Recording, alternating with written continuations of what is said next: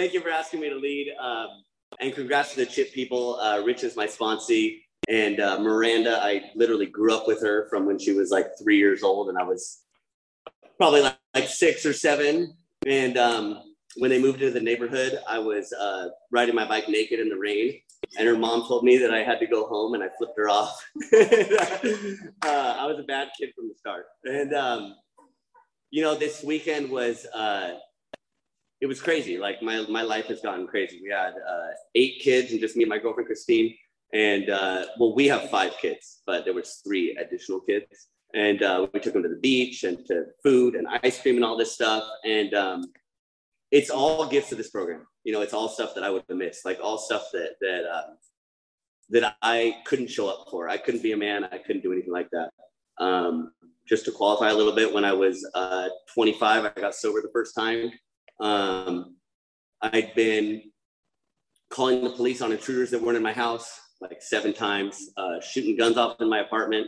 I'd ripped off the entire carpet. I'd taken down a wall because I was convinced that my apartment was inside of another apartment, and that's how these people were doing what I thought they were doing. uh, and uh, and so I, I, called Hoag Hospital um, because I, I was living in this apartment that I'd been evicted from. I was just squatting there, and uh, I called Hoag Hospital. I spent hours with these people on the phone, and um, and I was trying to get into the outpatient program because it didn't seem that serious. And uh, at the end of the call, they're like, they're like, okay, well, just stay sober for three days and then come on in. And I was like, sure. And I hung up and I realized like, there's no chance of me staying sober for three days. I can't stay sober for 30 minutes, you know? Uh, I'm gonna search the carpet right now. And um, and uh, and so I, I went back and checked myself in, and uh, I was there for like a week. And as soon as I got there, I knew I made a horrible decision you know, this is not what I, I, was like. Can I get some Valium, some anxiety meds? Like, what's going on here? Like, this is not cool. You're supposed to like dope me up and cruise me for a week or something, you know? And uh, and they're like, well, we got to admit you first. And um, I ended up leaving against medical advice. And uh, my friend picked me up and took me to this um, this program called Able to Change. And uh, and when I got there, um, the staff was like, hey, there's a meeting tonight. Like, you don't need to go because you just got here. But if you want to, it's in this girl's backyard and you can come. And um, I went to that meeting and it turned out to be in this girl's back in this girl that I knew's backyard. And uh, her brother was there. Her brother drank alcohol just like me. This guy was, was exactly like me. And he was sharing that he had he had like 30 or 60 days or something. And he had this beautiful share. And um, what I had always told myself was that like A was a great program and I knew it worked for people. I'd seen it work for my dad. My dad's been sober for 26 years. I'd seen it work for my, some of my best friends. But I thought that um, they didn't love alcohol the way that I loved alcohol. They didn't think all the love songs written were about alcohol. They didn't worship it. They didn't, they, you know what I mean? It, it was my everything. And um, I didn't think that it could work for someone like me. And this guy shared this and it, and it shattered that, that thinking. Like I knew right then that um, if it could work for him, I could get a day. And that, that concept of step two, hope, like was, was put into me for the first time. And I didn't even know what I was feeling because I hadn't felt hope in so long. I was like calling everybody like, I think this could work for me, you know, and, and you know, and um, at 30 days in that program, they like allow you to uh, leave, you know, and I left to get a cup of coffee and I ended up in Santa Ana. That's where they have my favorite alcohol. And, um, and, uh, and, and um, I was at my, my alcohol dealer's house and, uh, and, uh, and, um, and I'm like, you know, if you ever want to get, and I'm think I got this built up in my head, like I'm gonna get so messed up. I've been sober all the time. I got no tolerance. This is gonna be great, you know, because that's what I do is I get sober and like for the first four or five days, I feel terrible and I know that I'm in the right place. And then by day like 15, I start thinking why that last relapse or that last run didn't work. And it was always because of external circumstances. It was because I didn't have enough money. I was with the wrong people. I didn't have a car. I was at the wrong hotel. I shouldn't have been talking to those people. There was always a million reasons why it didn't work. When the reality was I had run all the fun out of alcohol and drugs that I was going to have. And so I'm, I'm at my alcohol guy's house and I'm telling him like, you know, if you ever want to get sober, that AA program is great. And he's like, well, what are you doing here? and, uh, but my, my drinking was ruined because I had experienced that hope and I'd experienced some freedom in Alcoholics Anonymous. And uh, once I knew it could work for someone like me, it, it was over. And I, I was out for like, um, six or seven more months that time, and uh, and eventually I got sober. I got sober that time in January 16th of 2010, and um, I was sober for seven years and 10 months. Um, after about five years or four years, I had my first kid, and after like five years, I had my second kid. And um, meetings got super inconvenient for me, you know, and I, I only got a little bit of free time and I would have rather gone to the gym than go to meetings.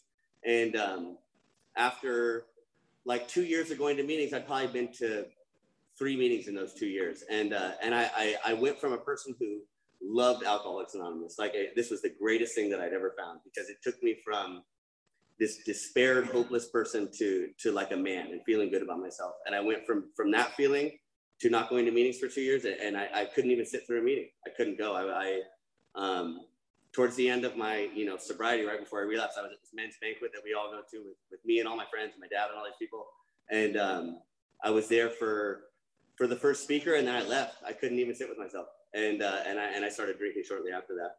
Um, I started drinking mouthwash to prove I wasn't an alcoholic uh, because I, it's like in the big book, you know, step over to the nearest bar and try some before drinking. And, uh, and we didn't have any alcohol in the house. So I went to the bathroom and I was like, okay, I'm going to try and drink some mouthwash, you know? And uh, if it works, I'm not an alcoholic.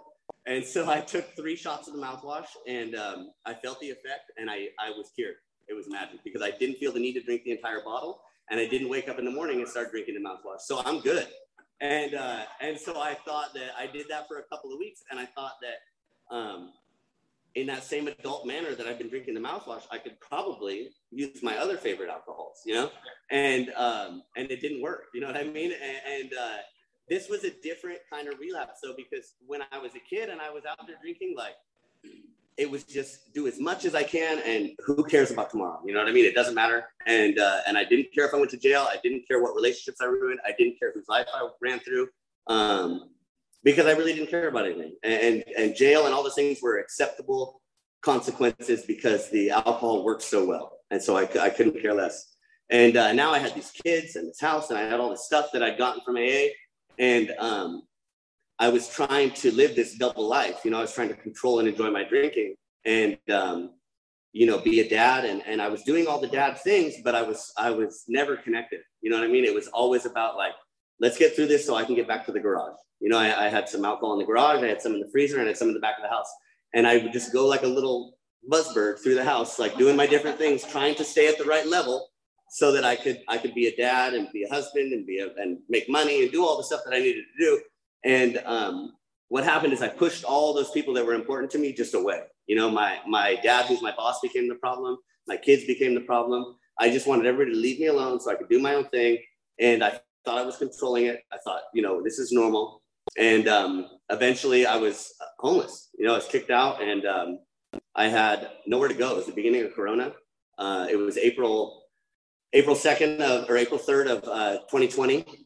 And um, you know, I was sleeping in my truck and uh, and I prayed, and I hadn't prayed in years. Uh, I didn't really realize that till later, but I prayed, just you know, God help me, I can't do this. And um, the next morning, I woke up in my truck, and I didn't feel that overwhelming urge to keep doing what I've been doing. You know, because for for those two years that I've been out, I've been telling myself every night, like, tomorrow you're not going to do this. Tomorrow you're not going to do this. You're going to get up and you're going to go to that harbor meeting. And the morning would come, and I couldn't face the day. You know, I'd be up. At, I, I get up at three for work, and uh, I'd be up under the little microwave light, doing microwave light, doing what I do, trying not to wake the kids up, and um, just ashamed of myself, you know. And, and, I didn't know how to get out of it. I, I wanted to stop and I couldn't stop. And um, I prayed and God answered that prayer because I woke up and I didn't have that obsession.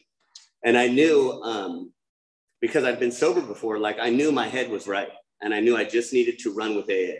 And um, I got back with my sponsor. I got a new sponsor who I who I always admired before when I was sober, and um, I started calling him every day. I started doing tons of Zoom meetings. I started meeting up with him, showing up, doing whatever I could do to um, to stay sober. And the days started adding up, you know, and um, the months started adding up. And this sobriety has been a lot different because um, the last time I was sober, I was so amazed at the time, like that I could get 30 days and 60 days. That was just mind blowing to me.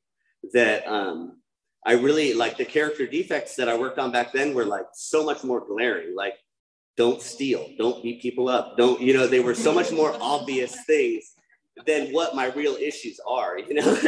and so when I wasn't doing those things, I was like, I'm good, you know, I haven't stolen anything from the store, I'm not doing anything bad, like I'm a good guy. And um, this time I was so much less amazed with the time that I was able to actually work on the stuff that's wrong with me more. And I feel like I'm I'm much more free in this sobriety than I than I was in the last sobriety and less in my head.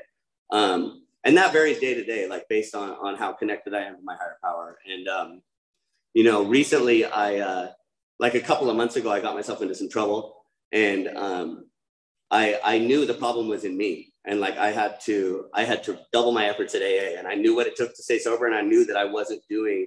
Um, I was doing the minimum. I was going to meetings, but I wasn't like you know immersing myself in AA, and um, I got some sponsees. I started going to you know more men's meetings, and and I I've just gotten so much more into the program, and uh, it's such a great feeling to to feel like a man of AA and a good person and a good human and have a clear conscience and uh, just all the things that you you can't buy them with money and you can't earn them any other way than doing them. Um, that's all I got. Thanks for sharing.